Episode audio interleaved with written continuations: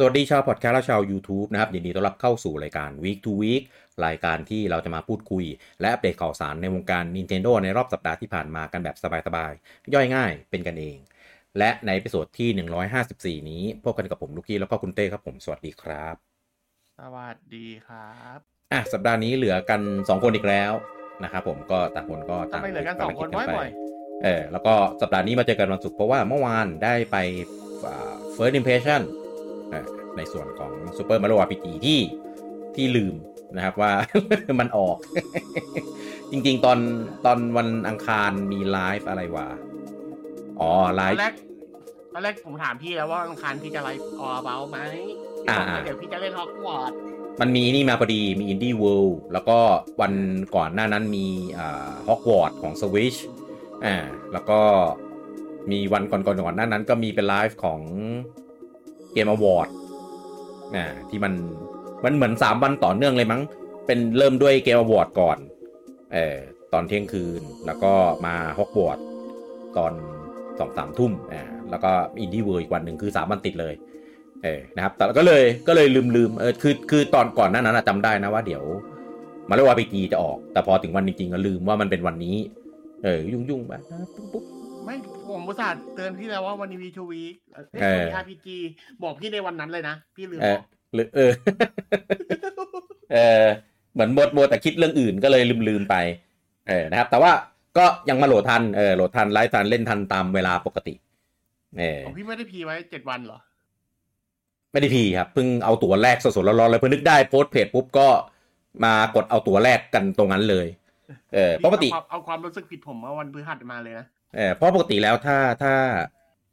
เกมมันถึงรอบเจ็ดวันแล้วถ้าเป็นเกมที่อยากเล่นก็จะไปเอาตั๋วเอาไอคอนมาดมไว้ล่วงหน้าอยู่แล้วไงแต่นี่ไม่ได้ไม่ได้เออนี่ไม่นี่ไม่ได้แลกเลยแบบลืมแบบลืมไปเลยเออไม่ได้ไม่ได้ไม่อยากเล่นหรอกนะแต่ว่าแบบลืมนึกถึงเออกะว่าเดี๋ยวรอรอแล้วเดี๋ยวจะจะโหลดไอคอนแล้วก็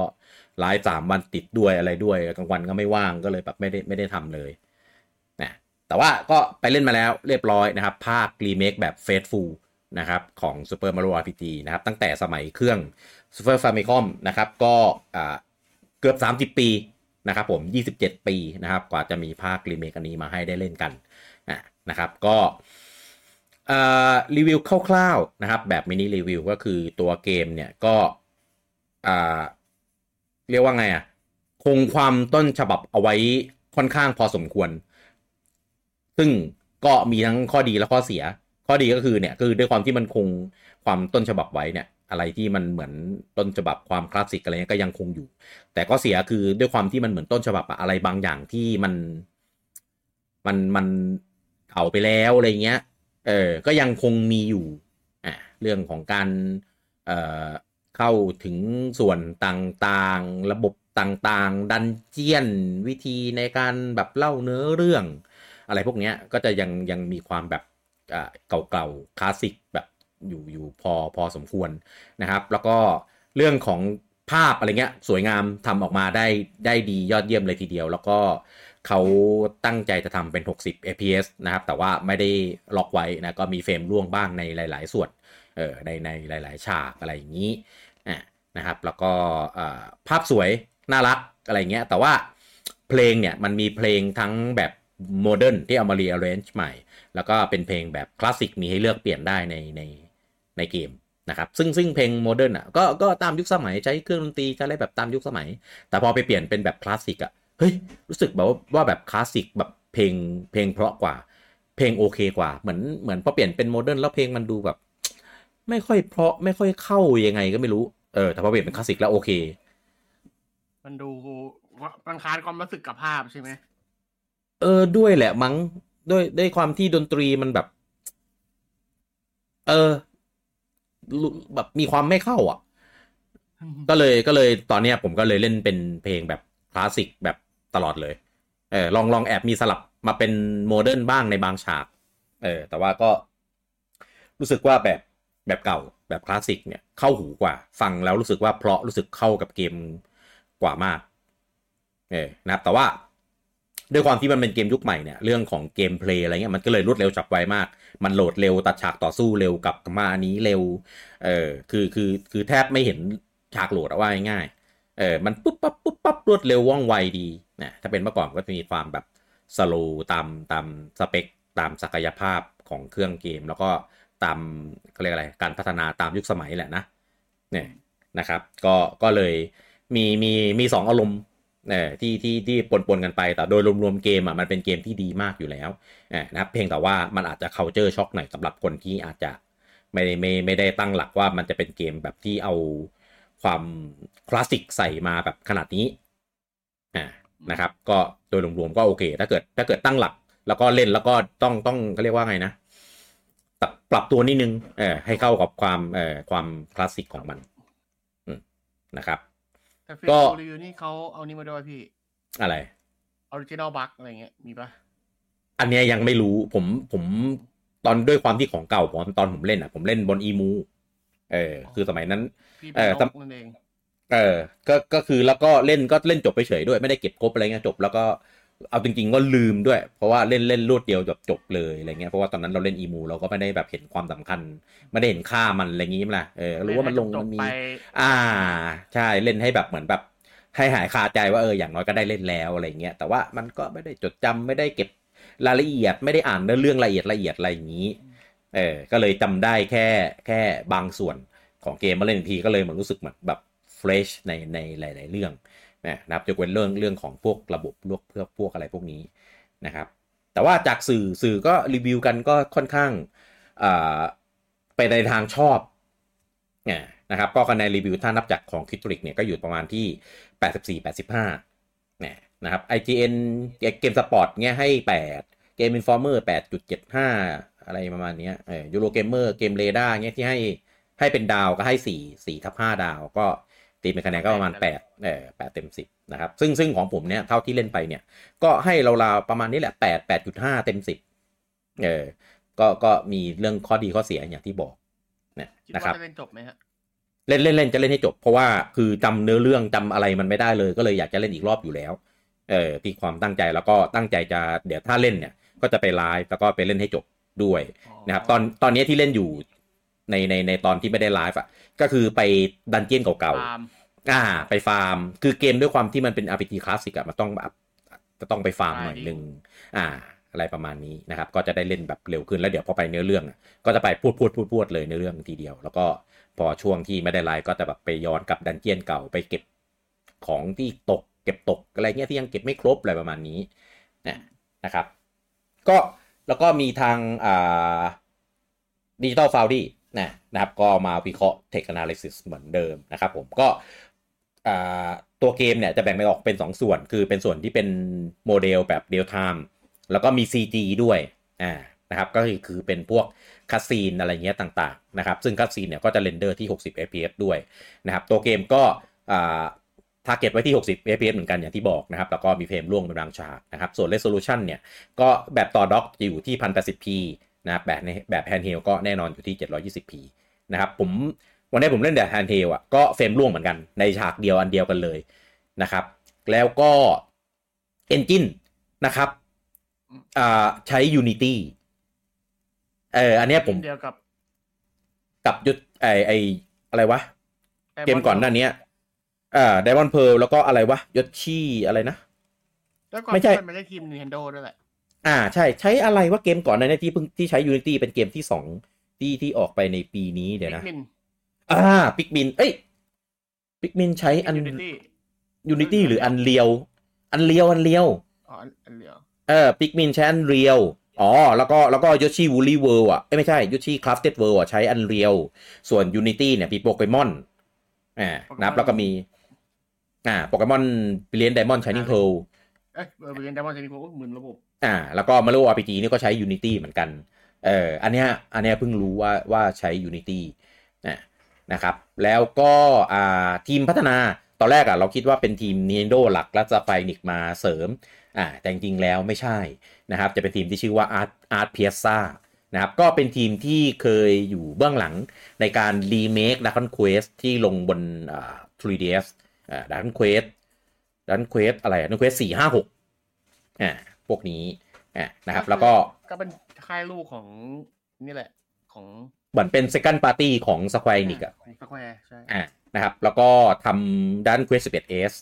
นะเป็นทีมทีมพอร์ตทีมดีมาร์ทอะไรอย่างนี้นะนะครับก็ก็ถือว่าเป็นทีมที่คุณหน้าคุณตาผลงานที่ทำมาก็ถือว่าใช้ได้โอเคเลยนะนะครับก็มีข้อดีข้อเสียอย่างอย่างที่ได้อ่าคอมเมนต์ไปนะครับผมซึ่งซึ่งผมอยากรู้มากเลยว่าถ้าอ่า policy ของ Unity ถ้าเขาไม่ได้แบบถอยหลังกลับอ่ะแล้วยังเป็นอย่างนี้อยู่อ่ะมันมันจะยังไงนะเรื่องเนี้ย อยากรู้มากเลยว่าเขาจะคิดตังกระปู่แบบไหนหรือหรือจะมันจะยังไงต่อไม่ของของปู่มันน่าต้องจ่ายเป็นตัวแล้วตัวแพงอยู่แล้วแหละอ่านั่นแหละแต่ว่า policy ใหม่มันคิดเป็นตามการดาวน์โหลดไงเออตามตามก็เนี่ยพี่กี้เราสองคนก็นั่งกดโหลดลบโหลดลบโหลดกันเลยเลยเออปู่เจ๊งนะปู่แม่งปิดบริษัทอะถ้าเป็นแบบนั้นนะ เออนะครับก็ตอนนี้เปิดให้ได้เล่นแล้วทุกโซนนะครับทั้งแบบดิจิตอลแล้วก็แบบแผ่นร้านก็ส่งกันถึงมือกันเรียบร้อยแล้วนะวันนี้เห็นเริ่มมีคนเอามาอ่าแปะอวดของแล้วแล้วก็มีของแถมด้วยเป็นเข็มกลัดรูปเอ่อสเตตัสของ Mario นะครับถ้าใครจะกดแบบดิจิตอลก็ถูกสุดอยู่ที่โซนญี่ปุ่นนะครับถ้าแบบแยกเนี่ยซื้อแยกเนี่ยอยู่ที่ประมาณ หนึ่งพันห้าร้อยห้าสิบบาทนะครับโซนญี่ปุ่นเหมือนกันนะครับแล้วก็แบบตั๋วอ่าเกมเข้าตั๋วด้วยเป็นเกมของปู่นะครับตั๋วก็ถูกสุดที่โซนญี่ปุ่นนะครับตกประมาณ สามพัน เอ่อ สองพันห้าร้อย บวกลบอ่านะครับ สองพันห้าร้อย เนี่ยก็แลกได้สองเกมก็ตกเกมละประมาณ หนึ่งพันสองร้อยห้าสิบบาทนะครับก็อ่าเอามาแลกเกมนี้นะครับได้เกมหนึ่งแล้วก็เกมของปู่ทั้งหลายอะไรเงี้ยถ้ายังไม่ได้กด Mario Wonder ก็เอามากดคู่กันได้นะครับหรือจะเป็น Zelda เป็นย้อนหลังไปก็ได้ Pokémon อะไรเงี้ยก็เข้าเหมือนกันอ่าอะไรอีกนะ Pikmin อ่าก็เข้าส่วนในอนาคตก็มีเกมปีหน้าก็จะมีเจ้าหญิง Peach มีอ่า Luigi Mansion อันนี้ก็เข้าแต่ว่า Luigi Mansion คิดว่าอาจจะไม่ได้ขายราคาเต็ม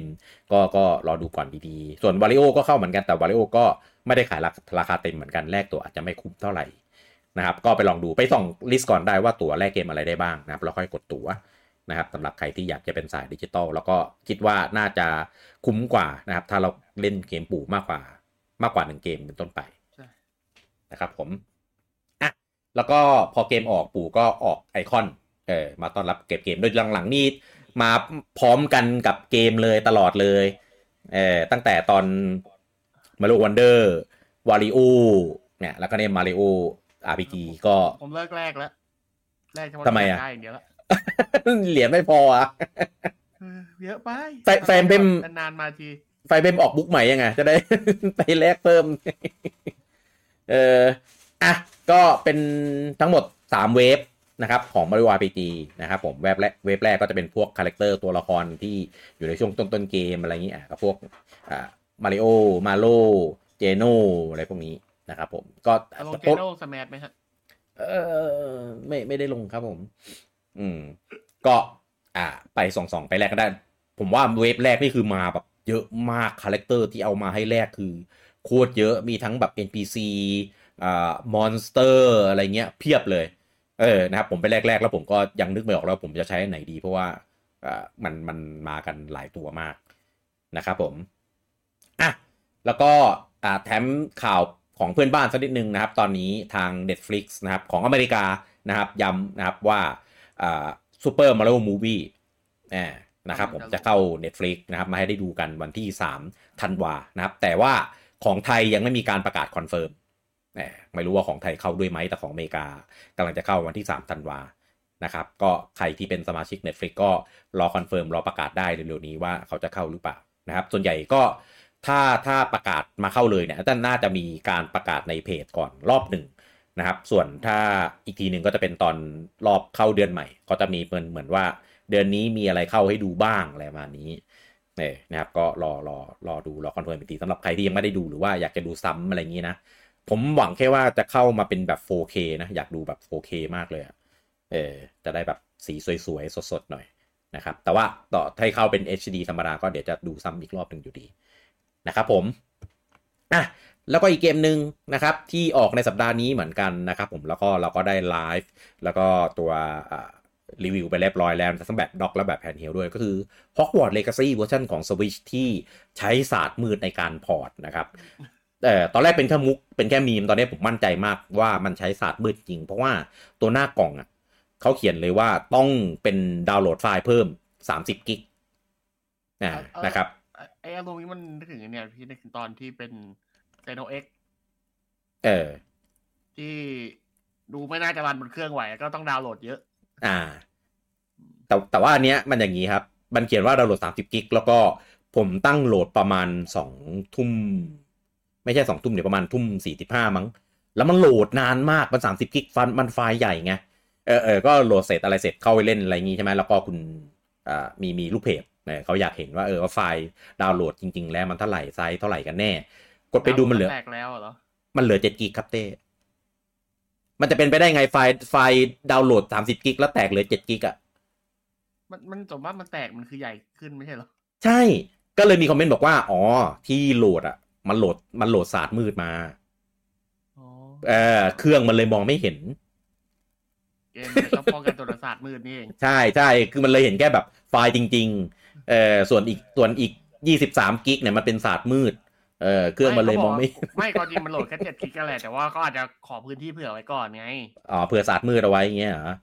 ไม่เผื่อมีอัปเดตอะไรอีกทีไงก็ไม่ต้องกันไว้ก่อนแหละจริงๆมันไม่ควรป่ะอย่างเงี้ยเพราะว่ามันเป็น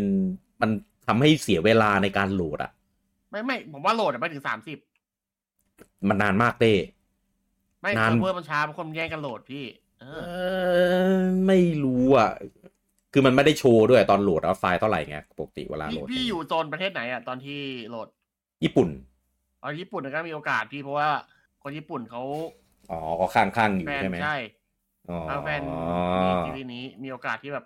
เซิร์ฟญี่ปุ่นจะมีปัญหาเพราะว่าคนโหลดกันเยอะใช่อ่ะได้อ่ะเอ้ยจริงๆก็เหมือนในตอนที่เกมเกมอะไรออกกับญี่ปุ่นกว่าจะโหลดอ่ะผู้สมัครตัวแล้วเนี่ยอ่าอ่าอ่าอ่าไม่รู้ก็เลยรู้แบบคำคำขับกันไปตอนไลฟ์นะครับก็อันนี้เรารีวิวไปในนั้นค่อนข้างละเอียดแล้วก็เลยมารีวิวนี่สั้นๆอีกหนึ่งก็คือประทับใจทีมพอร์ตมากเออว่าแบบทำได้ยังไงวะเออแต่ว่าสภาพเกมอ่ะก็ตามนั้นแหละเออเครื่องมันเก่าแล้วมัน เจ็ดถึงแปด ปีแล้วมันก็ทำได้เท่าที่เท่าที่ทีมพอร์ตสามารถทำได้นั่นแหละเออถือว่าเก่งแล้วแต่ก็มีมีนิดนึงตรงที่เวลามันฟาสต์ทราเวลมันจะโหลดนานเออคือเครื่องอื่นเวลาเราเล่นน่ะมันเป็น เอส เอส ดี หมดแล้วไงมันเลยเร็วไงเออก็เป็นเครื่อง Switch ที่มันเป็นอย่างนี้ด้วยมันเลยแบบเหมือนโหลดนานแล้วก็ Hogmeet อ่ะปกติเวลาเราเข้า Hogmeet มันเข้าเลยถูกมั้ยมันเป็น Open World แต่ว่าอันเนี้ยโหลดต้องโหลดเข้า Hogmeet ด้วยเหมือนเวลาเข้า Hogwarts แล้วก็อันเนี้ยอันเนี้ยไม่สมควรมันมันมันบังคับเข้าทางเดียวใช่ป่ะปกติเข้าได้หมดบินได้บินเข้าไปจอดได้เลยตอนแรกๆกับมันบังคับเข้าทางเดียวป่ะอ่าใช่ตอนแรกมันบังคับเดินเข้าทางประตูแต่ว่ามันไม่ได้โหลดไงมันเดินแล้วมันก็เข้าไปเลยมันมันเป็น seamless เออแต่ว่าอันเนี้ยต้องต้องโหลดเออมันจะเป็นต้องกดแล้วก็มันจะโหลดเข้าไปในอีกโซนนึงเออก็เหมือนเหมือนเวลาเราเข้าฮอกวอตส์แบบนั้นเลยแต่ว่าตอนเข้าร้านก็ต้องโหลดด้วยอันเนี้ยงงมากว่าทำไมจะต้องโหลดตอนเข้าร้านในเมื่อโหลดโซนฮอกมีดไปแล้วเรียบร้อยแล้วซึ่งจริงๆในร้านมันก็ไม่ได้มีอะไรขนาดนั้นอะโหลดทุกร้านเลยทำให้ถ้าเช็คเกอร์รายละเอียดร้านไง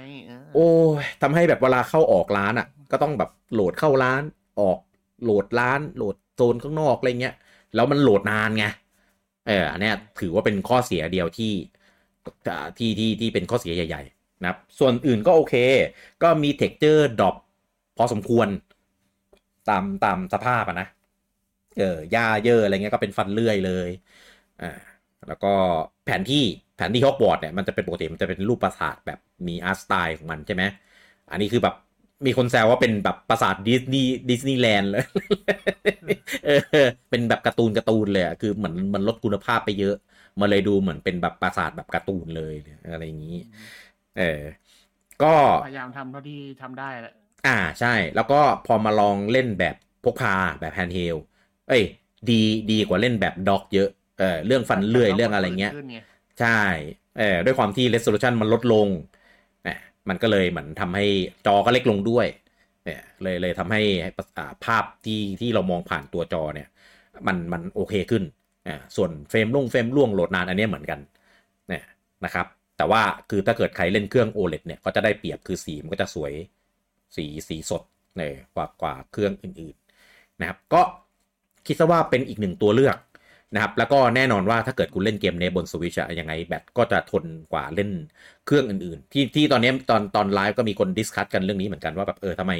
แทนที่จะเล่นใน Switch ทำไมไม่ไปเล่นใน Steam Deck หรือว่าทำไมไม่ไม่ไปเล่นในอ่า อาร์ โอ จี อะไรอย่างเงี้ยเออก็ก็เลยบอกไปว่าเป็นอีกหนึ่งตัวเลือกแล้วก็ Switch อะราคามันถูกเออพวกนั้นน่ะราคาเครื่องมันก็แพงเออแล้วก็คือเวลาเล่นน่ะเครื่องพวกนั้นน่ะก็ไม่ได้ว่าจะปรับเซตติ้งได้แบบสูงสุดอยู่แล้วมันก็ปรับได้ประมาณหนึ่งซึ่งถ้าถ้าเอาแบตอยู่ได้นานๆนะก็ต้องลดลดลงไปอีกก็มีคนบอกว่าถ้าเกิดเล่นใน อาร์ โอ จี อ่ะก็ไม่น่าถึงชั่วโมงหนึ่งก็น่าจะแบตหมดแล้วเออก็ก็เขาก็มีการพูดคุยกันอะไรกันเงี้ยเราก็บอกไปตลอดนะว่าเรามาเล่นเล่นของ Switch เนี่ยเล่นให้ได้รู้ว่ามันเล่นแล้วมันออกมาเป็นสภาพไหนคนจะได้ตัดสินใจกันว่ามันคุ้มค่าจริงไหมมันมันมันโอเคหรือเปล่าไม่งั้นเดี๋ยวไปซื้อแล้วแบบออกมาแล้วมันเฟลเล่นไม่ไหวเหมือนตอนเกมอะไรวะไอ้ Ark ในตอนแรกสุดเลยอะไรเงี้ยเออคือคือตอนนี้เขาอัปเดตแก้จนดีแล้วนะไอ้เกม Ark Ark อะไรวะที่เราไปเล่นกันนะเต้ทำไมว่าอีโวเออนั่นแหละเออนั่นแหละคือคือคือตอนแรกคือแบบแย่มากผมไปดูคลิปแล้วแบบโอ้โหมันทำเกมมาแบบนี้ได้ยังไงวะเออตอนนี้มีมีคนบอกว่าแก้จนแบบโอเคมากๆแล้วเออซึ่ง Hogwarts Legacy ใน Switch เนี่ยก็อันเนี้ยเป็นเวอร์ชั่นแรกนะครับยังไม่ได้มีออกมาอัปเดตเรื่องของ performance เรื่องของ load time อะไรพวกเนี้ยอ่าก็เลยคิดว่าถ้าถ้าทีมงานแบบเอาใจใส่เออเขาถึงขั้นแบบทำเกมมาลงให้ขนาดนี้ผมคิดว่าน่าจะมีอัปเดตแก้เรื่อง performance อะไรเงี้ยอีกพอสมควรเออก็แนะนำไปบางคนนะเขามีแค่เครื่อง Switch เครื่องเดียวจริงๆเออนะครับแต่ว่าอยากจะเล่น Hogwarts Legacy อะไรเงี้ยเราก็ทำเพื่อแนะนำในในคนของอ่าในในส่วนนั้นเออเราไม่ได้ตั้งใจจะเอามาเพื่อแบบอวยอะไรอยู่แล้วเพราะว่าผมกับคุณเต้เนี่ยจบไปหมดแล้วจบไปหมดแล้วแต่เครื่องอื่นเออเล่นกันได้เดียววันเป็นจบใช่เป็นจบแบบถ้าคุยกันอีกก็จะสายหน้าแบบผมไม่เอาแล้วไม่เล่นแล้วอะไรอย่างเงี้ยเออซึ่งผมอ่ะก็ไปลงทุนซื้อของ Switch มาเพราะว่าอยากเห็นอยากรู้ว่าเกมที่เราคิดว่ามันไม่น่าจะลง Switch ได้เนี่ยมันจะลงแล้วเป็นยังไง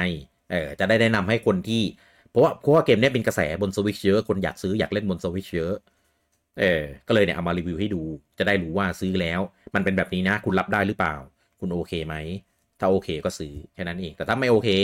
ก็ลองดูว่าคุณมีตัวเลือกอื่นไหมมี พี ซี ไหมมีคอนโซลเครื่องอื่นไหม พี เอส ไฟว์ Xbox อะไรเงี้ยเล่นอยู่บ้านอะไรเงี้ยมีไหมอ่าถ้ามียังไงแนะนำเครื่องอื่นอยู่แล้วใช่เพราะในบรรดาเครื่องทั้งหมดที่มีอยู่ในตอนนี้ Switch คืออ่า performance กากสุดดรอปดรอปสุดอยู่แล้วอ่านะครับเพราะว่าเครื่องมันออกมาในระดับเจ็ดปีแล้ว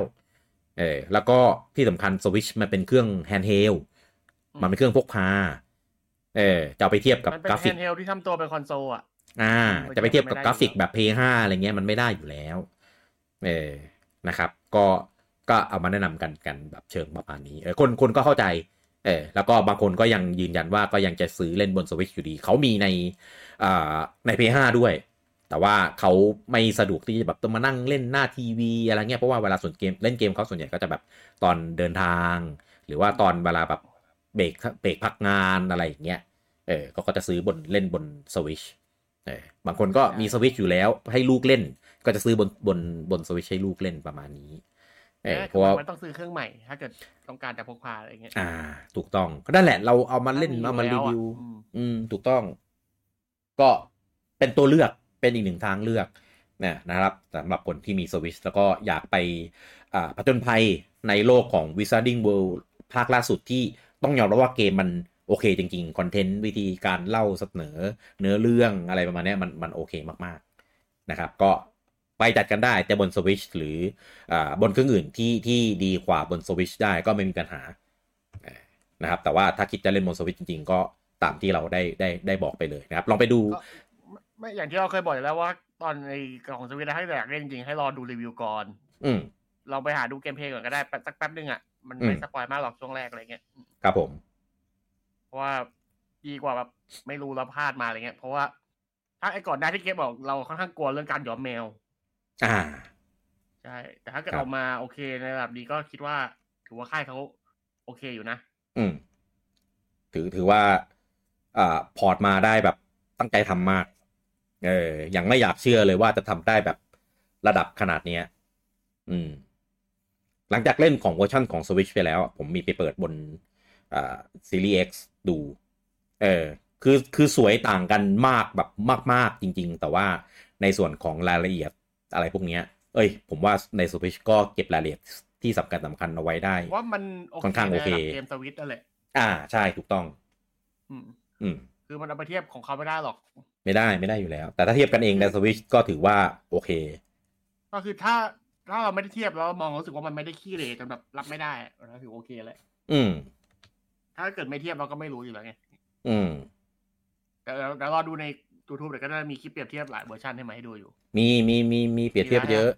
ใช่มีเปรียบเทียบเยอะแต่ว่าก็ถ้าเปรียบเทียบยังไงคือดูแล้ว Switch มันก็ด้อยมันก็แย่ว่ะเยอะมากอยู่แล้วครับเอออ่ะไม่เป็นไรนะครับลองไปอ่าดูรีวิวได้นะครับผมแบบตัวไลฟ์ย้อนหลังที่ชื่อชื่อว่าอ่ารีวิวพีชีพอ่า Hogwarts Legacy นะครับลองลองไปค้นได้ครับผมอ่าข่าวต่อไปนะครับผมตอนนี้สปาตูนสามนะครับประกาศเตรียมอ่าเริ่มซีซั่นใหม่นะครับผมวันที่หนึ่งธันวาคมนี้นะครับในซีซั่นที่ชื่อว่า Chill Season นะครับก็เตรียมต้อนรับฤดูหนาวนะนะครับผมแต่ว่าก่อนจะ Chill Chill Season จะมาเนี่ยก็ตอนนี้อัปเดตเวอร์ชั่น ห้าจุดสองจุดศูนย์ นะครับก็อ่าไม่แน่ใจว่าตอนนี้มายังนะครับผมคิดว่าน่าจะมาแล้วนะครับถ้าผมจะไม่ผิดนะครับผมเป็นอัปเดตที่รองรับตัว Amiibo อ่านะครับ Amiibo ของ Idol ในภาคนี้นะครับ Fly อ่า Big Man แล้วก็อ่า Shiver ครับใช่ Shiver เออนะครับก็ก็เป็นโบที่ออกมารองรับตัวตัวเอ้ยไม่ใช่เป็นอัปเดตที่ออกมารองรับโบสามตัวนี้นะครับผมก็ไปอัปเดตแล้วก็เข้ากลับไปเล่นกันได้นะครับผมข่าวต่อไปนะครับผมก็ Indie World นะครับโชว์เคสล่าสุด Direct สุดท้ายของปีนี้นะครับที่เพิ่งจบไปเมื่อวันที่สิบสี่ที่ผ่านมานะครับก็มีเกม Indie มาพอประมาณนะครับแล้วก็หลายๆเกมเนี่ยก็เป็นเกมที่มีชื่อเสียงนะมามาจากใน Steam นะครับบางเกมก็ได้รับความนิยมมาแล้วใน Early Access นะครับบางเกมก็เป็นเกมที่มีเดโมเดโมมาบ้างใน Steam อะไรอย่างนี้บางเกมก็ขายใน Steam แล้วก็เพิ่งจะมาอะไรเงี้ยกันหลายเกมนะครับผมไฮไลท์เด่นๆก็มีเอ่ออย่างชานเต้เนี่ยก็เป็นภาคที่เอ่องงมากเป็นภาคที่ชื่อว่า Risky Revolution เป็นภาคที่เดิมทีเนี่ยตั้งใจพัฒนาไว้ว่าจะลง Game Boy Advance แต่ว่าเหมือนยกเลิกโปรเจกต์ไปก่อนทำไม่เสร็จเออแล้วก็เอากลับมาทำใหม่ในยุคปัจจุบันเออแต่กราฟิกยังเป็นแบบ Game Boy Advance อยู่นะเออแล้วก็จะมาลงให้เล่นกันใน Switch นะครับกำหนดขายเนี่ยจะอยู่ในปีหน้านะครับผมแอบสงสัยอยู่แค่ว่าทำลงบน Game Boy Advance เรื่องของ Resolution เรื่องของ Quality of Life มันจะเป็นยังไงเพราะว่าดูจากคลิปผมว่าน่าจะคอนเซ็ปต์ที่มันลงในบอกว่าเดี๋ยวเขามันน่าจะมารีอาเรนจ์ใหม่อะไรไม่รู้เหมือนกันเพราะว่าเพราะว่าดูในคลิปอะเต้เหมือนภาคที่ลง Game Boy Advance เลยครับ ก็เลยแบบอืมยังไงนะเออแต่ว่าเอฟซีโร่ไงทำให้เหมือนของเก่าเฉยๆอ๋อเต้ๆเราไปดูคลิปคือคือแม่งเกมเกมบอยแอดวานซ์ชัดๆเลย ตอนแรกก็นึกว่าจะเอาภาคของเกมบอยแอดวานซ์เนี่ยมามาเอ่อมาทำลงเออนะครับแต่ว่าเกมยังยังมีเวลาอีกนานนะครับเพราะว่าเขายังไม่กำหนดวันกำหนดเดือนเลยเออแต่ว่ามีกำหนดช่วงๆว่าจะมีอ่าขายในปีสองพันยี่สิบสี่นะครับแล้วก็มี Outer Wilds นะครับภาค Archaeologist Edition นะครับผมก็ตอนตอนที่ไลฟ์กันนะผมจำไม่ได้ว่า Outer Wilds มันมาลง Switch อย่างสุดแล้วมันคือยังไม่ได้ลงเออนะครับแล้วก็มาลง Switch ไปแล้วป่ะคุ้นๆอยู่เหมือนเลื่อนหรือยกเลิกหรืออะไรเป็นสักอย่างมั้งเออแต่ว่าสุดท้ายก็อ่ามาลงแล้วนะครับประกาศมาลงแล้วนะครับผมวันที่เจ็ดธันวาคมนี้นะนะครับผมก็เปิดพรีออเดอร์แล้วด้วยนะครับผมแล้วก็มี on your trail อ่านะครับผม Tail. ก็ trail อ่ะ tail tail เออ on your trail ใช่ใช่ใช่ใช่นะนะครับก็จะมาลงเป็นแบบอ่าคอนโซล exclusive นะครับในปีหน้าสายเฟอร์รี่น่าจะชอบเออนะครับสายสายเฟอร์รี่อ่าใช่ใช่แล้วก็มีอ่า highland song อ่านะครับอันเนี้ยนะอ่าเป็นแบบดนตรีด้วยนะครับแล้วก็ภาพเป็นแบบสวยๆด้วยนะครับก็มีทั้งการผจญภัยมีทั้งเกมดนตรีมีโลกกว้างๆให้สำรวจแบบแอดเวนเจอร์อะไรอย่างนี้นะครับก็มีกำหนดขายอยู่ที่ห้าธันวาคมนี้นะครับเปิดพรีออเดอร์แล้วเช่นกัน นะครับแล้วก็มี Backpack Hero อันนี้น่าเล่นเออนะเป็นเกมแนวอ่าโลกไลท์นะครับแต่ว่าตัวเราสู้ศัตรูก็จะตัดเป็นฉากต่อสู้แล้วก็เป็นอ่าแนว Deck Building อ่านะครับก็เป็น Backpack Hero ก็คือเวลาเวลาเล่นเนี่ยเราต้อง manage เรื่องของกระเป๋าเหมือนเหมือนใน Resident Evil สี่อ่ะเออที่มันจะมีเป็นช่องช่องๆเราก็ต้องมาหมุนหมุนหมุนเพื่อจัดของให้มันอยู่ในช่องให้ให้โอเคอะไรประมาณนี้นะครับแต่ว่าเกมมันเป็นแนวโลกไลท์นะก็เก็บไปสู้แล้วก็เก็บรีซอร์สแล้วก็เอารีซอร์สไปพัฒนาเมืองอ่าแล้วก็กลับมาลงดันลุยใหม่อะไรประมาณนี้นะครับอันนี้ขายเลยนะครับใน eShop นะครับสนใจก็ไปอ่าลองส่องๆกันได้นะครับหรือจะไปเช็คราคาส่วนถูกก่อนก็ได้นะครับผมแล้วก็มีเกมที่ชื่อว่า How อ่านะครับ How ที่แปลว่านกคู่หอนอ่ะหอนเออไม่ใช่นกคู่โทษน้ำมันอาวเออน้ำมันอาวเอออ่ะอันเนี้ยขายเลยนะครับในในใน Switch นะครับแต่ว่ามีเดโมด้วยนะครับก็อ่าลองไปส่องๆตัวเดโมกันได้นะครับผมว่าอ่าจะถูกใจไหมกับเกมนี้นะครับผมแล้วก็อ่ามี Blade Chimera อ่าอันเนี้ยเป็นไซส์สกอร์เมโทรวาเนียน่าเล่นมากนะครับก็สไตล์เป็นเหมือนแบบเป็นพิกเซลแบบในยุคของไซเบอร์พังไซไฟแฟนตาซีอะไรประมาณนี้นะครับผมก็ก็เกมเพลย์ดูน่าสนใจดีนะครับผมอันนี้กำหนดขายอยู่ช่วงสปริงปีหน้าแล้วก็มี Death Trick Double Bind นะนะครับผมก็อันนี้ก็เป็นแนวสืบสวนสอบสวนนะครับอาร์ตสไตล์เป็นเหมือนแบบภาพที่เอามาตัดแปะในในสมุดกระดาษรวมภาพอะไรประมาณนี้นะครับผมเป็นแนวแต่ว่าเป็นแนวสืบสวนด้วยนะครับก็มีกำหนดขายปีหน้านะครับแล้วก็แต่ว่ามีเดโมให้ได้โหลดไปลองเล่นกันนะครับผมแล้วก็มีอ่า The Star Name Eos อ่านะครับอันนี้ก็เป็นอีกหนึ่งเกมที่อ่าภาพสวยมากเนี่ยนะครับผมก็มีตัวละครเป็นอ่าตัวน้องผู้หญิงให้แบบได้ไปประจนภัยเอ่อมีไซส์สกอร์ฉากอ่าสวยๆอะไรประมาณนี้เป็นแนวสืบสวนใช้กล้องใช้อะไรอย่างนี้เออนะครับก็ก็น่าเล่นดีนะครับแล้วก็มี Moonstone Island นะนะครับอันนี้ก็เป็นเกมแนวเรียกว่าไงเป็น Cozy Adventure อาร์ พี จี นะนะครับแล้วก็ตอนต่อสู้ก็เป็นเด็ก Building อีกแล้วนะนะครับแต่ว่าภาพจะเป็นสไตล์แบบ Pixel Art แบบแบบ Cozy ภาพสบายๆประมาณนี้มีจีบสองจีบสาวนะครับก็ก็ดูน่าเล่นดีนะครับกำหนดขายอยู่ในช่วงสปริงปีหน้าแล้วก็มี Core Keeper อ่า Core Keeper เนี่ยตอนนี้เป็น Early Access อยู่ใน Steam นะเป็นเกมแนวเรียกว่าไงอ่ะเป็นเอ่อ Crafting Crafting Survivor เอ่อ Crafting Survivor แบบทำฟาร์มทำอะไรประมาณเนี้ยนะครับแต่ว่ามีการทำฟาร์มแต่ไม่ได้เน้นแต่ว่ามันเป็นเหมือนเหมือนเป็นเค้าเรียกนะเหมือนคล้ายๆก้าวเด็ดอ่ะพี่อ่าเข้าใจเข้าใจอ่านะครับผมก็เป็น crafting survivor นั่นแหละอย่างที่บอกอ่านะครับก็จะมีเรื่องของอ่าลงดันลุยมอนอ่ามามาอ่ามีแซนด์บ็อกซ์ขุดเหมืองอ่าใช่ใช่แต่ว่ามันมันเด่นตรงที่เกมเนี่ยจะมี co-op multiplayer ด้วยนะครับได้ถึงแปดคนนะนะครับผมก็ของ Switch เนี่ยกำหนดขายอยู่ที่ซัมเมอร์ปีหน้านะครับผมแต่ว่าตอนนี้มันยังเป็น early access อยู่ใน Steamนะครับถ้าใครสนใจแบบมากนะครับรอไม่ไหวก็ลองไปส่องๆในสตรีมได้นะครับนะแล้วนอกจากนี้ก็มีเกมอื่นๆอีกพอสมควรนะครับมี Planet of Lana อันเนี้ยเคยลงใน Xbox Game Pass มาแล้วนะครับก็มันจะมาลงกับใน Switch เนี่ยสปริงปีหน้านะครับมี Enjoy the Diner นะนะครับผมก็อันนี้ขายเลยเป็น Point and Click อ่าแบบอ่า Narrative Adventure นะครับแล้วก็มี Gecko God อันนี้ผมสนใจเป็นเป็นการส่วนตัวนะครับก็เป็นเราผมเรียกในในในในไลฟ์ว่าเป็นอ่าน้องจิ้งจก of the wild เออนะครับก็เป็นเกมแนว adventure แต่ว่าเราเล่นเป็นน้องจิ้งจกเออนะครับก็มีผจญภัยแก้ปริศนามีสู้มอนนิดหน่อยอะไรประมาณนี้อ่าน่าเล่นมากนะครับขายสปริงปีหน้านะครับแล้วก็มีอ่าพาร์ทพาร์ท ทูนะครับผมอ่านไม่ผิดขออภัยด้วยนะครับผมเออไม่รู้มันอ่านว่าอะไรกันแน่นะครับก็ขายเลยวันนี้ก็เป็นเกมแนววาดภาพนะนะครับผมแล้วก็มีอันเนี้ยไม่รู้มารอบที่เท่าไหร่แล้วกับ Blade Anniversary Edition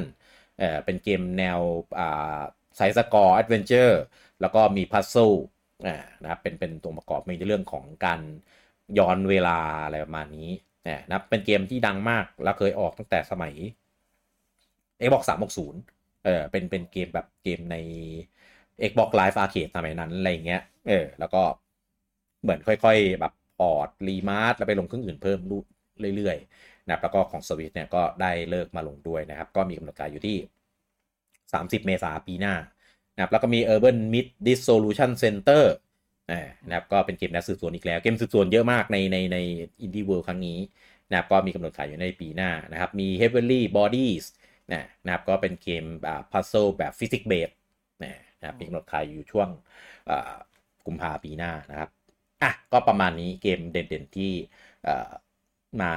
โชว์กันในงาน Indie World นะครับซึ่งพอวันตัดไปเนี่ยเขาก็มีของญี่ปุ่นนะครับแต่ซึ่งเหมือนเคยมาของญี่ปุ่นเขาไม่ได้มาไลฟ์เป็นแบบอะไรอย่างนี้แล้วก็เกมก็จะไม่เหมือนฝั่งตะวันตกแต่ว่าหลายๆเกมเนี่ยก็เคยเปิดตัวในในฝั่งตะวันตกหมดแล้วเนี่ยนะครับแต่ว่าเหมือนแบบญี่ปุ่นมันขายไม่เหมือนกับชาวบ้านอ่าใช่เกมอินดี้ของญี่ปุ่นเนี่ยส่วนใหญ่จะแบบตามมาขายที่หลังอะไรอย่างเงี้ยเออก็เลยแบบญี่ปุ่นก็เลยจัดงาน Indie World แยกเป็นของตัวเองนะแต่ว่าเขาจัดงานโอเคนะเออแล้วก็อ่ามี Twitter แนะนำเกมแต่ละเกมแบบละเอียดละเอียดด้วยของเขาอ่าใช่ก็ตามได้ทั้งสองฝั่งบางเกมก็ยังไม่ขายทั้งฝั่งตะวันตกอะไรเงี้ยด้วยนะครับแต่ว่ามันเคยเปิดตัวไปแล้วนะครับก็จะไม่มาใน Indie World ฝั่งฝรั่งก็จะไปฝั่งไปของฝั่งญี่ปุ่นแทนอะไรประมาณนี้นะครับอ่ะแล้วก็ในช่วงสัปดาห์ที่ผ่านมามันมีงานเกี่ยวกับอวอร์ดอ่ารางวัลต่างๆเนี่ยก็มีประกาศรางวัลไปแล้วหนึ่งงานนะครับแล้วก็อ่าแล้วก็ประกาศนอมินีอีกหนึ่งงานนะครับงานที่ประกาศรางวัลไปแล้วก็มีอ่ามีเป็น Golden Joystick Award สองพันยี่สิบสามอ่านะครับซึ่งซึ่งอันเนี้ยของปู่ก็อ่าไม่ได้มีรางวัลอะไรเด่นมากนักนะครับรางวัลที่ได้ก็คือ Best Nintendo Game of the Year ซึ่ง ก็คือ The Legend of Zelda Tears of the Kingdom มันก็ต้องได้อยู่แล้วเพราะว่าอ่า Mario Wonder ยังยังไม่ได้เข้าในในส่วนของหมวดนี้นะครับก็เลยเป็นหนึ่งรางวัลรางวัลเดียวนะครับแล้วเป็น Best Nintendo Game of the Year ด้วยนะครับก็ก็เหมือนแบบให้รางวัลตัวเองอ่ะก็เลยไม่ได้ไม่ได้รู้สึกตื่นเต้นอะไรนะครับแล้วก็เป็นปีแรกที่ผมไปดูงานเขาสดๆซึ่งก็ดูงานแบบจัดกันสบายๆง่ายๆงานเขาสบายๆเหมือน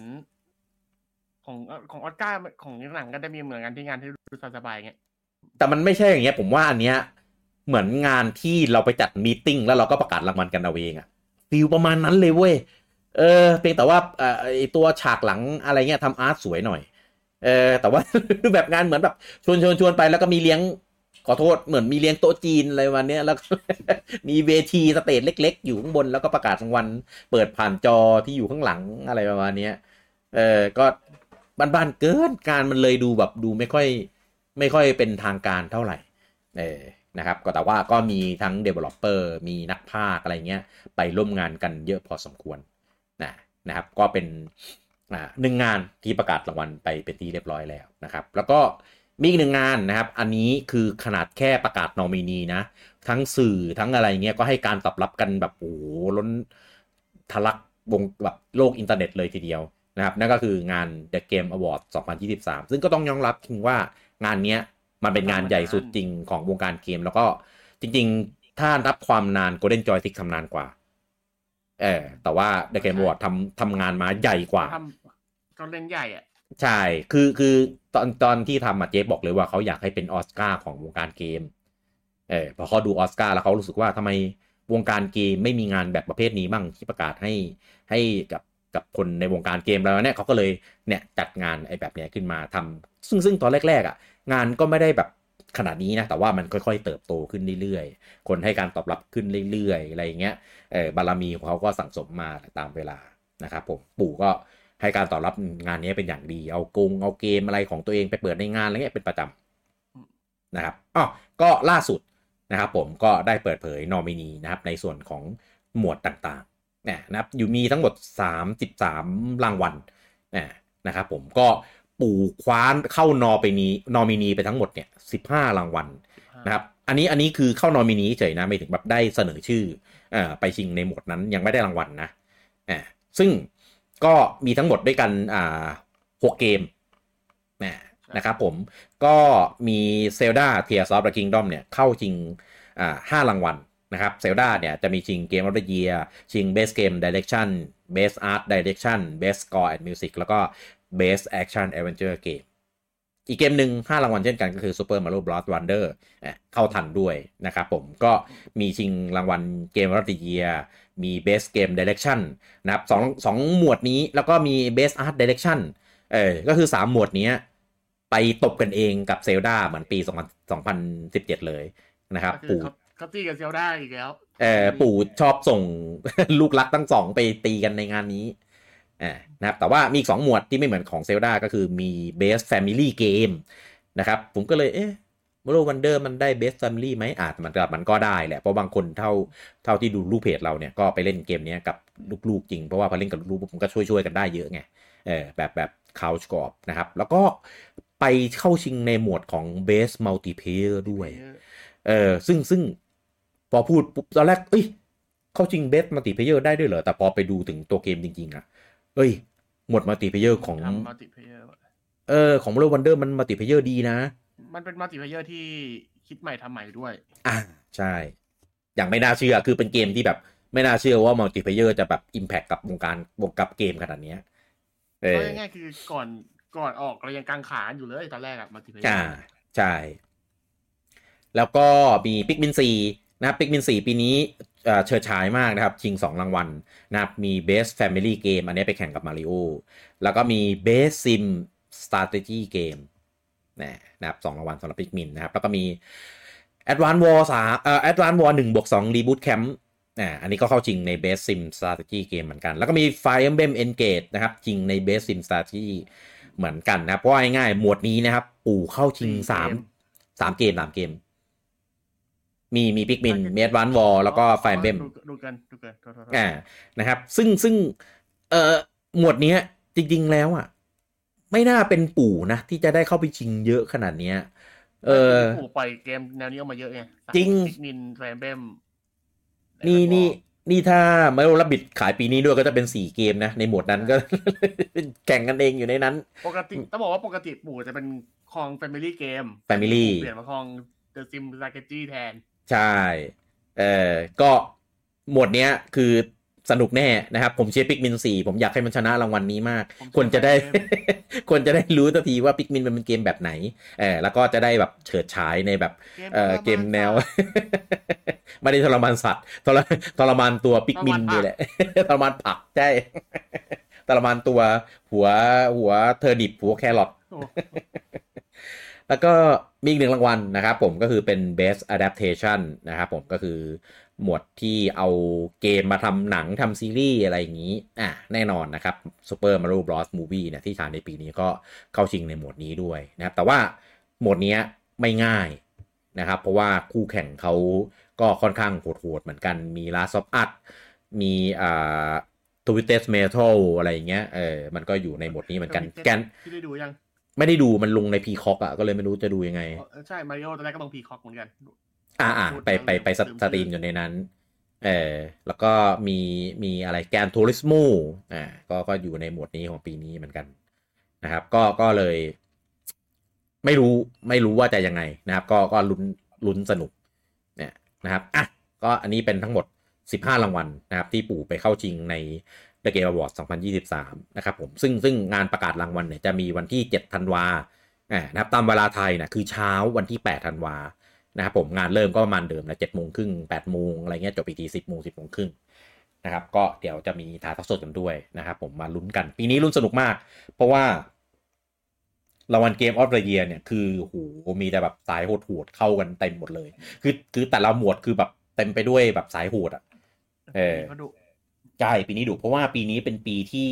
เกมออกมาแล้วก็คะแนนรีวิวดีมากๆนะครับผมจากพวกของคริติกอะไรพวกเนี้ยเออก็คือเก้าสิบบวกบวกอะไรเงี้ยกันแบบหลายเกมมากนะครับแล้วก็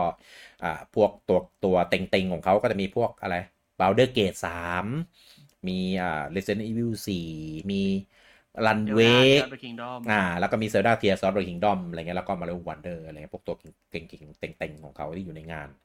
นะครับก็อย่ามาลุ้นมาเชียร์กันนะครับจะเชียร์เกมไหนลุ้นเกมไหนนะครับก็รอเจอกันได้นะครับเช้าวันที่แปดธันวานะครับตามเวลาไทยนะครับผมเดี๋ยวเราจะมีถ่ายทอดสดกันด้วยครับผม ข่าวต่อไปนะครับผมก็จริงๆโปรเจกต์เนี้ยประกาศกันไปเมื่อตอนเอ่อ น่า น่าจะตอน Pokémon Day มั้งนะครับกับหนังที่ร่วมกันกับของ Netflix นะครับในชื่อว่า Pokémon Concierge เนี่ยนะครับเป็นหนัง Pokémon ที่ทำมาเป็นกราฟิกสไตล์อ่า Stop Mocap Stop Motion เออ Stop Motion เนี่ยนะครับผมซึ่งซึ่งน่ารักมากเออผมดูเทรลเลอร์แล้วรู้สึกว่าอ่าน่ารักดีเออนะทำเป็นสไตล์แบบโคซี่น่ารักน่ารักอะไรเงี้ยแล้วก็มีกำหนดฉายเนี่ยอยู่วันที่ยี่สิบแปดธันวาเออก็คือกะเอามาฉายช่วงฮอลิเดย์แบบกันเลยทีเดียวแหละเออเป็นเป็นเหมือนแบบเป็นประมาณโรงแรมโปเกมอนประมาณนั้นน่ะเออนะครับก็จะมีโปเกมอนโรงแรมแล้วก็เราต้องไปนั่งเราต้องไปไปดูแลเหมือนเขาต้องมาดูแลให้บริการโปเกมอนอ่าใช่ประมาณนั้นนะครับซึ่งน่ารักมากนะครับแล้วก็พอปกติแล้วผมเวลาเราเห็นพวกเกมอ่าหนังที่ทำเป็นสไตล์สต็อปโมอ่ะมันจะทำทีมแบบหม่นๆดาร์กๆมืดๆอะไรอย่างนี้เออแต่ว่าโปเกมอนทำเป็นแบบสไตล์แบบภาพกราฟิกแบบสดใสอ่ะเออมันเลยแบบได้ไปอีกสไตล์หนึ่งอีกอารมณ์หนึ่งนะครับน่าดูมากน่ารักมากโปเกมอนที่มานี่ก็มากันอ่าแบบเยอะเออหลายตัวน่าจะเต็มไปด้วยแบบมุกแล้วก็อารมณ์ขันแบบน่ารักตามสไตล์เออของโปเกมอนเลยทีเดียวนะครับก็ปล่อยเทรลเลอร์มานะครับลองไปดูเทรลเลอร์กันได้แบบเต็มๆนะนะครับที่ที่ทางช่อง Official ของทาง Netflix นะครับหรือว่าไปดูใน Netflix ก็ได้เห็นมีมีเทรลเลอร์มาผูกอยู่ในในหน้าของตัวหนังของ Pokémon Concierge แล้วนะนะครับไปส่องดูกันข่าวต่อไปนะครับก่อนหน้านี้เรามีประกาศว่าอ่ายังเป็นข่าวที่ยังไม่คอนเฟิร์มนะครับว่า Fantasy Live ภาค The Girl Who Steals Time เนี่ยมันจะเลื่อนไปปีหน้าใช่ไหมก็เป็นเป็นข่าวลือจากบางสื่อของญี่ปุ่นอะไรอย่างนี้ล่าสุดนะครับทาง Level ไฟว์ นะครับออกมาประกาศคอนเฟิร์มอย่างเป็นทางการแล้วว่าเลื่อนไปปีหน้าจ้าโดนสตีลไทม์มันจริงๆแล้วเออโดนโดนสตีลไทม์ของปีสองพันยี่สิบสามไปเรียบร้อยแล้วจ้าแน่นอนครับว่าเอ่อสองพันยี่สิบสี่ก็ยังไม่ได้มีกำหนดวันกำหนดอะไรเหมือนเดิมนะแค่บอกเฉยๆว่าไปปีหน้านะครับแต่เดี๋ยววันที่ยี่สิบเก้าพฤศจิกายนนี้นะครับผมเดี๋ยวมันจะมีงานออนไลน์อีเวนต์ของทาง Level ไฟว์ มันปีที่แล้วอ่ะที่มันจะมีงานออนไลน์อีเวนต์นะครับแต่ว่าอันนี้เป็นพาร์ทสองของปีนี้นะครับชื่องานว่า Level ไฟว์ Vision สองพันยี่สิบสาม Part ทูเออก็เดี๋ยวคงมีประกาศจังเป็นเรื่องเป็นราวเป็นทางการอีกครั้งหนึ่งว่ามันเลื่อนไปปีหน้าเนี่ยมันจะเป็นช่วงไหนอะไรเงี้ยแล้วก็รวมถึงเกมอื่นๆที่หลายเกมที่บอกว่าจะขายปีนี้แต่ว่าเออฮัลโหลพฤศจิกาแล้วจะเอาไงครับพี่เออแล้วธันวาก็คงไม่น่าจะเป็นช่วงที่ขายเกมด้วยคงน่าจะขยับไปปีหน้ากันทั้งยวงละมั้งดูทรงเออรวมรวมถึงเอ่ออินาซุมะจะได้ขายกับเขาหรือยัง ว่าดูคือก่อนก่อนหน้านี้ที่มีงาน Level ไฟว์ Vision มาตอนครั้งแรกอะเราชมกันรัวๆนะว่าเอ้ยแบบหรือเขาจะรีเทิร์นวะ Level ไฟว์ มาตอนไปชมมาตอนเนี้ยไม่ไม่มั่นใจแล้วแปลกๆอีกแล้วเออก็เลยแบบอืมอ่ะอ่ะอ่ะอ่ะข่าวต่อไปนะครับเป็นของทางบาไดแนมโก้นะครับตอนนี้ออกมาประกาศนะครับผมว่าอ่าเตรียมอ่าฟอร์มทีมนะครับผมสองสตูดิโอใหม่นะครับผมชื่อว่า Studio ทู นะครับแล้วก็ Studio S นะนะครับผมซึ่งอ่าเป็นสตูที่ไว้พัฒนาเกมร่วมกับ Nintendo โดยเฉพาะเนี่ยนะครับอย่างที่รู้กันนะครับ Smash นะครับไม่ว่าจะเป็น Smash ทรี ดี เอส Wii U หรือ Smash ล่าสุดอย่าง Smash Ultimate หรือ Mario Kart Mario Kart แปดที่ที่ถึงแม้ปัจจุบันเป็น Deluxe แล้วนะ Mario Kart Tour Arms อ่าแล้วก็เอ่อมาโลสปอร์ตบางภาคนะครับก็มีบาไดแนมโคเป็นทีมที่อยู่เบื้องหลังอยู่นี้เหมือนกันนะครับแต่เหมือนแบบยังไม่มีทีมอย่างอย่างเป็นกิจลักษณะก็ดึงคนจากทีมนู้นมาดึงคนจากทีมนี้มาก็ล่าสุดนี้ก็เลยเปิดเลย Studio ทู กับ Studio S เนี่ยเพื่อมาพัฒนาเกมร่วมกันกับทาง Nintendo โดยเฉพาะเลยนะครับผมก็มีทีมงานกว่าหนึ่งร้อยห้าสิบคนเออเยอะนะหนึ่งร้อยห้าสิบคนนี่คือเยอะมากก็เทียบกับอ่าคาเมลอทคาเมลอทเนี่ยมีทีมงานประมาณสามสิบคนเออนี่คือมากกว่าห้าเท่าอ่ะมากกว่าคาเมลอทห้าเท่าอ่ะแล้วก็มาร่วมทำงานกับทาง Nintendo อ่ะเออหลักๆส่วนใหญ่ก็จะเป็นทีมที่ทำพวกแอสเซทต่างๆพวก ทรี ดี asset โมเดลอ่าโมแคปเอ่อเท็กซ์เจอร์อะไรพวกเนี้ยเนี่ยที่ที่จะร่วมทำให้กับทางทาง Nintendo นะครับก็ผมสงสัยแค่ว่าทำไมตั้งชื่อว่า Studio S ทำไมไม่ตั้งชื่อว่า Studio N อ๋ออาจจะ S Switch อะไรอย่างงี้เปล่าใช่เหรอเอ้ยไม่รู้ว่าทำไมตั้งตั้งชื่อว่า Studio S อ่ะทำไมไม่เป็น Studio N หรือ Studio อะไรก็ไม่รู้อ่ะที่มันเป็นแบบ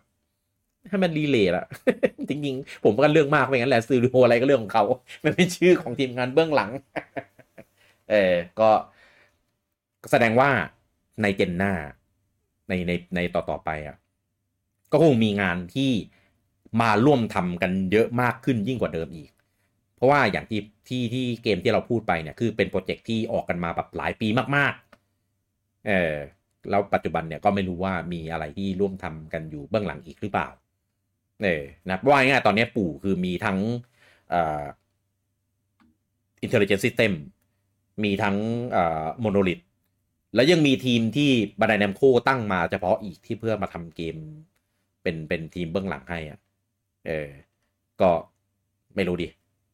คือทีมก็ค่อนข้างแบบใหญ่มากอะคงแบบจัดเต็มแน่ๆนะครับผมเจนหน้านะครับน่าจะได้เห็นกันนะครับว่าเจนเกมพวกที่แบบเปิดตัวมาอะไรในในเจนต่อๆไปเนี่ยเออน่าจะมีทีมเหล่านี้มาอยู่เบื้องหลังในหลายๆเกมแน่นอนนะครับก็รอติดตามกันดูกันต่อไปได้อ่ะแล้วก็อีกข่าวหนึ่งนะครับผมอันนี้เคยประกาศกันไปแล้วนะครับผมเมื่อเมื่อตอนช่วงที่เกมเวอร์ชันดิจิทัลออกนะครับกับ Sea of Star นะครับตอนนี้ออกมาประกาศทาง Twitter แล้วก็มีตัวแพ็กเกจนะครับออกมาที่มาเรียมาให้ดูกันเรียบร้อยแล้วนะครับผมก็คือจะเป็น Sea of Star เวอร์ชันของญี่ปุ่นนะครับผมซึ่งในในรายละเอียดไม่ได้บอกว่าตัวตลับเนี่ยรองรับภาษาอังกฤษไหมแต่ถ้าอ้างอิงจากในตัวเกมของ Digital Zone ญี่ปุ่นตัวเกมจะมีภาษาอังกฤษด้วยนะคิดว่าน่าจะเหมือนกันนะครับแล้วก็ตัวหน้ากล่องก็จะเป็นอาร์ตเวิร์คที่ที่ไม่เหมือนของเวอร์ชันตะวันตกด้วยไม่เหมือนกับตัวในไอคอนด้วยนะครับแล้วก็จะมีของแถมเป็น ซี ดี เพลงประกอบ โอ เอส ที สอง แผ่นแล้วก็มีอาร์ตการ์ดแล้วก็มีสติ๊กเกอร์อ่านะครับอันนี้จะเป็นแพ็กเกจแถมเลยนะครับคิดว่าน่าจะอยู่ในแพ็คเดียวกันนะครับไม่ได้แยกเป็นตัวแบบธรรมดากับตัวแบบอ่าดีลักซ์อะไรอย่างนี้นะครับขายเป็นแพ็กเกจเดียวนะครับก็ใครที่สนใจนะครับใครที่ตอนนั้นดิจิตอลออกแล้วไม่ได้กดนะครับแล้วอยากได้แบบแผ่นนะครับก็อ่ารอเจอกันได้นะครับผมวันที่เจ็ดธันวาคมนี้นะครับผมแล้วก็ได้แล้วก็มาอวดๆกันบ้างนะครับแล้วก็อ่าลองส่องด้วยนะครับว่าเออมันมีอิงค์ไหมเออในเกมนะครับแต่ผมคิดว่ามีเออผมคิดว่าน่าจะมีแน่นอนนะครับแต่ว่าก็ถ้าถ้าเกิดมีคอนเฟิร์มมียืนยันอะไรเงี้ยก็จะได้สบายใจนะครับส่วนส่วนตัวเกมนี้เป็นเกมที่ดีมากๆนะครับเป็นเกมที่ถึงแม้จะอินสไปร์จาก Super Mario อาร์ พี จี ไปนะครับแต่ว่ามันเป็นเกมยุคปัจจุบันนะครับแล้วก็ถึงแม้จะเป็นอินดี้ถึงแม้กราฟิกจะเป็นแบบพิกเซลนะครับแต่ว่าก็เป็นเกมที่สนุกมากๆในเรื่องดีมากระบบต่อสู้อะไรเงี้ยก็สนุกโฟลว์เกมลื่นไหลเนื้อเรื่องดีเออนะครับพัซเซิลอะไรเงี้ยก็ก็สนุกนะครับก็ไม่ว่าจะจัดแบบแผ่นหรือว่าจะเป็นแบบดิจิตอลนะครับก็ได้ทั้งหมดเลยคุ้มค่านะครับแบบดิจิตอลแค่ ห้าหกร้อย ไม่เกินนะนะครับผมก็แล้วถ้าเกิดเกิดใครอยากอ่าลองเล่นไม่มั่นใจว่าจะสนุกไหมนะครับในเกมพาสนะครับก็ถ้าจะเอาแบบถูกสุดเลยคือในเกมพาร์ท พี ซี เนี่ยก็มีนะครับหรือว่าถ้าเกิดใครมี พี เอส ไฟว์ อยู่แล้วนะครับก็เข้าใน พี เอส Plus เหมือนกันนะครับแล้วก็มีใน Steam แต่ใน Steam ต้องซื้อนะเออนะครับก็ลองดูนะครับว่าสะดวกเล่นในอ่าของเวอร์ชั่นไหนแพลตฟอร์มไหนนะครับผมอ่ะข่าวต่อไปเป็นข่าวของเพื่อนบ้านนะครับอย่างที่รู้กันว่าระหว่าง สองถึงสาม เดือนที่ผ่านมามันมีข่าวลือหนักมากว่า Microsoft จะทำการซื้อ Segaเออลือกันแบบอุ้ยซื้อเนี่ยฝั่งญี่ปุ่นเนี่ยที่ Microsoft พูดเนี่ยเป็น Sega แน่เลยนะครับ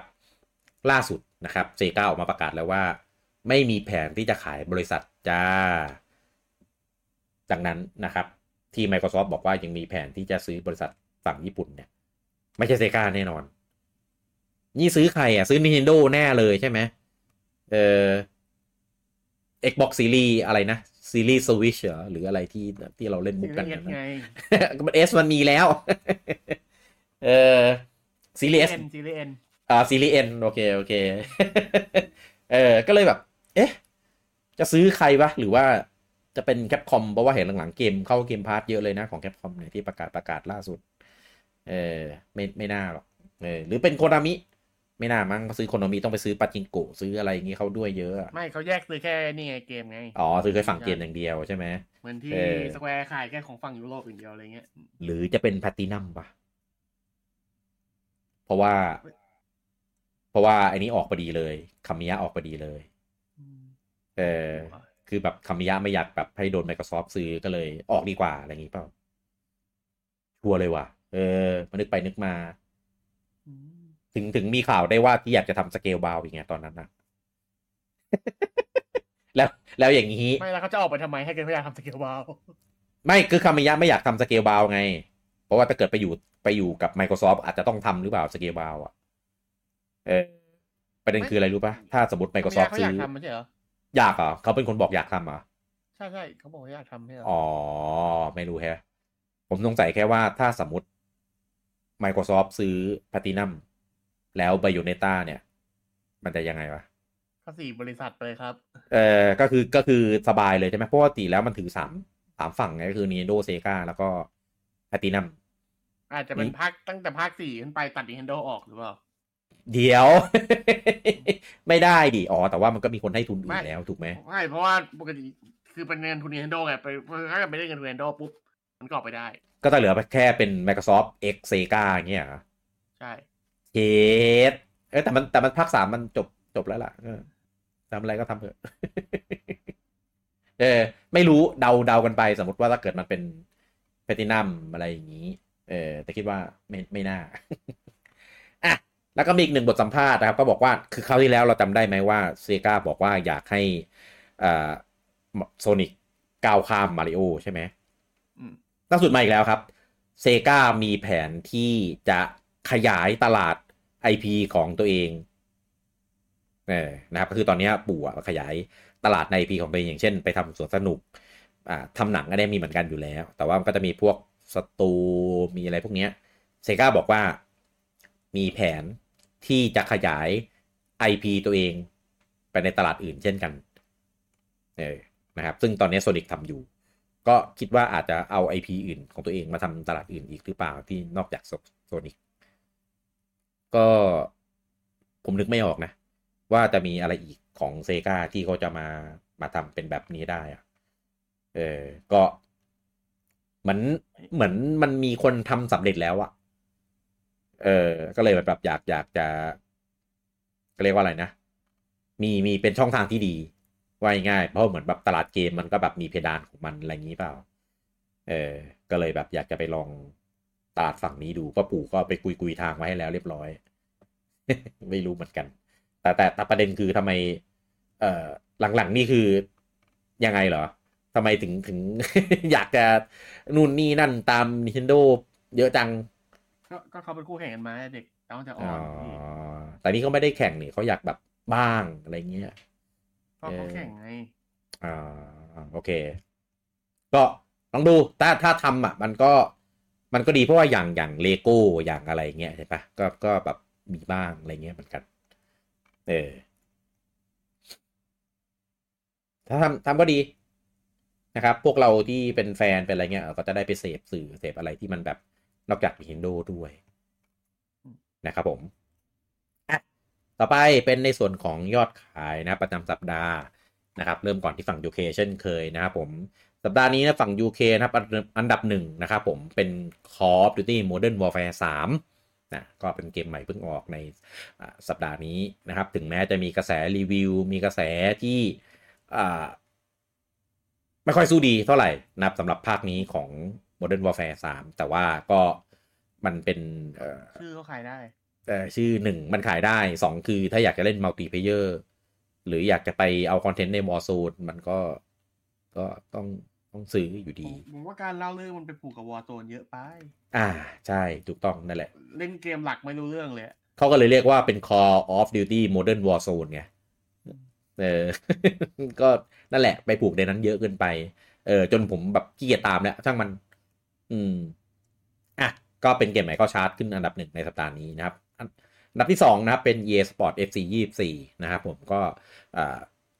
อันดับที่สองตกมาไม่ได้ไม่ได้ตกมาคงที่จากสัปดาห์ที่แล้วนะครับส่วนอันดับที่สามนะครับ Super Mario Wonder นะครับผมอันนี้ตกมาจากอันดับที่หนึ่งนะครับโดน Call of Duty ตกมาเออนะครับนี่ตกตกล่วงมาไกลกว่า อี เอ Sport ด้วยนะครับอันดับที่สี่นะครับผมเป็น Marvel Spider-Man ทูนะครับผมสัปดาห์ที่แล้วจากอันดับที่สามนะครับอันอ่าอันดับที่ห้าเดี๋ยวนะอันนี้น่าจะเออหรือเปล่าเนี่ยเออชาร์ตน่าจะเออเหมือนอันดับที่ห้าหายไปมันข้ามไปอันดับที่หกเลยอะไม่มันสี่ร่วมหรือเปล่าเออมันมีทั้งหมดแค่แค่เก้าอันดับอะงงเออชาร์ตล้วนอะน่าจะเป็นสี่ร่วมร่วมแต่มันไม่ได้เขียนมามั้งเออน่าจะมีอีกเกมนึงที่เป็นอันดับสี่เหมือนกันอะไรเงี้ยเหรออ่ะอ่ะเป็นอันดับที่หกนะครับผมข้ามไปเลยนะเพราะว่าในชาร์ตไม่ได้ไม่ได้บอกผมงงเหมือนกันอันดับที่หกเป็น Nintendo Switch Sport นะครับผมก็อ่าขึ้นมาจากอันดับที่เจ็ดอันดับที่เจ็ดนะครับ Mario Kart แปด Deluxe นะครับอ่าตกมาจากอันดับที่ห้าอันดับที่แปด Hogwarts Legacy นะครับผมอ่าอันนี้ตกมาจากอันดับที่หกอันนี้ไม่ได้บอกว่าเป็นของ Switch นะอันดับที่เก้านะครับผมเป็น Minecraft ของเวอร์ชัน Nintendo Switch นะครับคงที่จากสัปดาห์ที่แล้วแล้วก็อันดับที่สิบนะครับ Assassin's Creed Mirage นะครับผมตกมาจากอันดับที่แปดนะครับต่อไปเป็นของฝั่งญี่ปุ่นนะครับอันดับหนึ่งยังคงเป็น Mario Wonder อยู่นะครับสัปดาห์นี้ทำได้อีก หกหมื่นห้าพันหนึ่งร้อยสิบ เอ้ย หกหมื่นห้าพันสิบเจ็ด ชุดยอดรวมอยู่ที่ เก้าแสนเจ็ดหมื่นห้าพันสองร้อยเจ็ดสิบหก ชุดนะครับอ่าก็อ่ายอดลดลงประมาณ สี่สิบเปอร์เซ็นต์ เออนะครับก็ยังยังไม่ถึงล้านนะสำหรับแบบแผ่นนะครับแต่ว่าก็ยังขายดีอย่างต่อเนื่องอยู่นะครับอันดับที่สองนะครับผมเป็นเกมใหม่เข้าชาร์ตในสัปดาห์นี้นะครับกับอะไรไลท์อะดากอนไกเดนนะครับ The Man Who Erased His Name ก็เป็นภาคภาคเสริมนะภาคเสริมที่จะเล่าในอีกมุมมองหนึ่งนะครับของไลท์อะดากอนไอ้ภาคภาคก่อนหน้านี้ที่เออใช่อืมอันนี้เป็นของเวอร์ชั่น พี ห้า นะครับสัปดาห์แรกทำได้ที่ หกหมื่นสามพันสามร้อยสิบเก้า ชุดนะครับแล้วก็ของเวอร์ชั่น พี สี่ เนี่ยอ่าอยู่อันดับที่สามนะครับทำได้ หกหมื่นหนึ่งร้อยสามสิบสี่นะครับผมก็ใกล้เคียงกันเลยทีเดียวเออนะครับก็ขายได้ถึง หกสิบถึงแปดสิบเปอร์เซ็นต์ เลยทีเดียวนะครับและอันดับที่สี่นะครับผม Call of Duty Modern Warfare สามนะครับของเวอร์ชัน พี ห้า นะครับสัปดาห์แรกทำได้อยู่ที่อ่า สองหมื่นสองพันหนึ่งร้อยสามสิบสอง นะครับอันดับที่สามนะครับอ่า WarioWare Mobit นะครับสัปดาห์นี้ทำได้อีก หนึ่งหมื่นสามพันสามร้อยสี่สิบ ชุดยอดรวมอยู่ที่ สี่หมื่นสองพันเก้าร้อยยี่สิบสี่ ชุดอันดับที่หกนะครับเป็นของเวอร์ชัน พี สี่ กับ Call of Duty Modern Warfare สามสัปดาห์นี้ไม่ใช่สัปดาห์นี้สัปดาห์แรกทำได้อยู่ที่ แปดพันเก้าร้อยหกสิบสอง ชุดนะครับอ่ะทุกคนเริ่มไปซื้อในส่วนของ พี ห้า กันกันเยอะมากขึ้นแล้วนะครับอันดับที่เจ็ดนะครับผม Fashion Dreamer นะครับสัปดาห์นี้ทำได้อีกอ่า แปดพันหนึ่งร้อยหกสิบหก ชุดยอดรวมอยู่ที่ สามหมื่นเก้าพันห้าสิบ ชุดอันดับที่แปด Pikmin สี่นะอันนี้ล่วงล่วงมาไกลแล้วแล้วนะครับเพราะว่าเกมใหม่ค่อนข้างเยอะหน่อยนะครับสัปดาห์นี้ทำได้อีก เจ็ดพันห้าร้อยสิบเอ็ด ชุดยอดรวมอยู่ที่ เก้าแสนสี่หมื่นแปดพันสองร้อยเจ็ด ชุดอันดับที่เก้า Animal Crossing New Horizon สัปดาห์นี้ทำได้อีก เจ็ดพันหนึ่งร้อยแปดสิบหก ชุดยอดรวมอยู่ที่ เจ็ดจุดห้าเจ็ด ล้านอันดับที่สิบ Jinsei Game for Nintendo Switch นะครับสัปดาห์นี้ทำได้อีก ห้าพันเก้าร้อยสิบสาม ชุดยอดรวมอยู่ที่ เจ็ดหมื่นเจ็ดพันสามร้อยเอ็ด ชุดนะครับขายได้อยู่เหมือนกันนะอันนี้ติดท็อปสิบมาหลายสัปดาห์อยู่เหมือนกันกับเอ่อกับจินเซเกมนะครับผมอ่ะอันนี้เป็นข่าวทั้งหมดของเรานะครับในสัปดาห์นี้นะครับก็มีอีเวนต์เยอะหน่อยนะครับแต่พอเดี๋ยวหลังจากเนี้ยน่าจะค่อยๆเฟดแล้วเออจะมีอีกทีนึงหนักๆเลยก็ช่วงเอ่อเกมอวอร์ดเนี่ยนะครับก็คือมันจะมีทั้งประกาศรางวัลแล้วก็มีเปิดตัวเกมต่างๆในในงานด้วยเนี่ยนะครับก็ช่วงนี้ก็เป็นช่วงที่ดีในการที่เคลียร์เกมนะครับหรือว่าเกมไหนที่เรายังไม่ได้ซื้อค้างๆอยู่อะไรเงี้ยก็ลองดูเดี๋ยวมันก็จะมีเทศกาลลดราคาลดราคาเออ Black Friday อะไรเงี้ยเออก็รอติดตามกันดีๆนะครับแล้วก็เดี๋ยวพอเหมือนพอมันมีงานเกมอวอร์ดมันก็จะมีเกมแบบที่ได้รางวัลเออก็จะมาลดราคาช่วง ช่วงงานอีกอะไรเงี้ยว่าเป็นเกมที่อยู่ในนอมินีหรือว่าเป็นเกมที่แบบได้รางวัลอะไรเงี้ยก็จะออกมาลดราคาฉลองอะไรอย่างนี้เออก็ใครที่ยังพลาดเกมไหนอยู่ก็ถ้าตอนนี้มันยังไม่ได้ลดราคาหรือว่าไม่ได้รีบเล่นหรือซื้อแล้วยังไม่ได้เล่นเนี่ยก็เป็นช่วงที่ดีนะครับในการที่จะเคลียร์เกมไอ้พวกนี้นะครับก็แต่ว่าเดี๋ยวสัปดาห์หน้าก็จะยังมาเจอกันอยู่นะครับกับ Week to Week นะครับคิดว่าไม่ไม่น่าจะได้เลื่อนอะไรเพราะปกติเราก็ไม่ค่อยเลื่อนไม่ค่อยได้สกิปเท่าไหร่นะนอกจากจะแบบติดภารกิจมากๆจริงๆอะไรอย่างเงี้ยเออหรือว่ามีคนป่วยหลักๆคือผมอะไรอย่างเงี้ยเออถึงถึงจะสกิปแต่ปีนี้ปีนี้ไม่ค่อยสกิปนะไม่ไม่ได้สกิปเลยบางปีเนี้ยถ้าจำไม่ผิดมีอยู่ปะมีเหรอมีแต่มีแต่เลื่อนวันนะมีเลื่อนวันแล้วมีมีข้ามไปด้วยครั้งนึงมั้งอ้าวเหรอเออเนี่ยน่าจะติดอะไรสักอย่างละมั้งถ้าถ้านั่นน่ะแต่ว่าแต่ว่าปีนี้น้อยถ้าเทียบกับปีก่อนๆน่ะปีก่อนมีแบบบางทีสอง สองวีคสามวีคอะไรเงี้ยเออก็ก็ถือว่าอะไรอ๋อวีคทูวีควีคสองวีคใช่มั้ยเฮ้ยโอเคแล้วกับเอ้ยลืมยอดเครื่องโทษเอ่อยอดฮาร์ดแวร์ในสัปดาห์นี้เกือบลืมกันลืมแหมพอดีของเราตกอันดับหนึ่งไงแล้วก็เลยไม่อยากไม่อยากพูดเรื่องของฮาร์ดแวร์เท่าไหร่นะครับอ่ายอดฮาร์ดแวร์นะครับของ Switch นะครับ Original เนี่ย เจ็ดพันเจ็ดร้อยยี่สิบ ชุดอ่า Switch Lite นะครับ หนึ่งหมื่นสามพันแปดร้อยสี่สิบหก ชุดแล้วก็ โอ แอล อี ดี นะครับ สี่หมื่นสี่พันสองร้อยสิบเจ็ด ชุดนะครับรวมทั้งสามรุ่นได้อยู่ที่ หกหมื่นห้าพันเจ็ดร้อยแปดสิบสาม ชุดนะครับแล้วก็ หลังจากที่เขายอดซบเซากันมาหลายสัปดาห์เพราะว่าคนไม่ซื้อเออหรือหรือไม่มีขายก็ไม่รู้เหมือนกันนะครับแล้วก็รอให้สลิมมันออกนะครับก็ล่าสุดออกมาเป็นที่เรียบร้อยแล้วนะครับผมตอนนี้อ่าตัวชาร์ตไม่ได้แยกนะครับผมว่าเป็นยอดสลิมหรือเป็นยอดอะไรก็เลยไม่แน่ใจว่าเป็นสลิมไหมแต่สลิมมันขายแล้วผมคิดว่าน่าจะเป็นสลิมแน่นอนนะครับผมแต่ว่าเขายังแยกแค่เวอร์ชันปกติกับเวอร์ชันดิจิตอลอยู่เหมือนเดิมผมว่าเขาไม่ได้เขาไม่ได้นี่ไงเขาไม่ได้เปลี่ยนชื่อเครื่องเขาไม่ได้บอกสลิมเขามาแทนที่เลยอาจจะเป็นแบบนั้นมั้งก็เลยไม่แยกยอดว่านับยอดต่อเลยรีดีไซน์เฉยๆแง่ของการแยกยอดอ่ะอืมเป็นเหมือน minor change ประมาณนั้นอ่ะอืมอ่ะก็เลยแยกเป็นเวอร์ชันปกติกับเวอร์ชันดิจิตอลนะครับเวอร์ชันปกติเนี่ยขายได้อยู่ที่แปดหมื่นหกพันแปดร้อยหกสิบเก้า ชุดนะครับอันนี้คือเวอร์ชันปกติอย่างเดียวแล้วก็เวอร์ชันดิจิตอลเนี่ย สองหมื่นหนึ่งพัน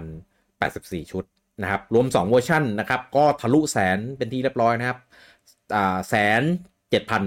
เก้าร้อยห้าสิบสาม ชุดนะครับผมอันนี้ของ พี ห้า ในสัปดาห์นี้นะครับแล้วก็ Switch เนี่ยก็ยอดตกไปประมาณ สามหมื่น เลยทีเดียวนะครับไม่รู้ว่าเป็นอ่าบังเอิญหรือว่ายังไงพอ พี ห้า ยอดขึ้น Switch ยอดตกแล้วมันตกแบบทีละ สามหมื่น น่ะก็เลยแบบอืมจริงๆก็ไม่น่าเกี่ยวว่ะเออเพราะว่าคนจะซื้อ Switch มันก็ซื้ออยู่แล้วคนจะซื้อ พี ห้า ก็ซื้ออยู่แล้วเออแต่เครื่องหนึ่งเนี่ยมีนัยยะสำคัญแน่นอนนะครับผม Xbox Series X นะครับได้อยู่ที่ หนึ่งพันเก้าร้อยเก้าสิบหก ชุด Series S ได้ห้าร้อยแปดสิบสอง ชุดนะครับรวมสองเวอร์ชันได้อยู่ที่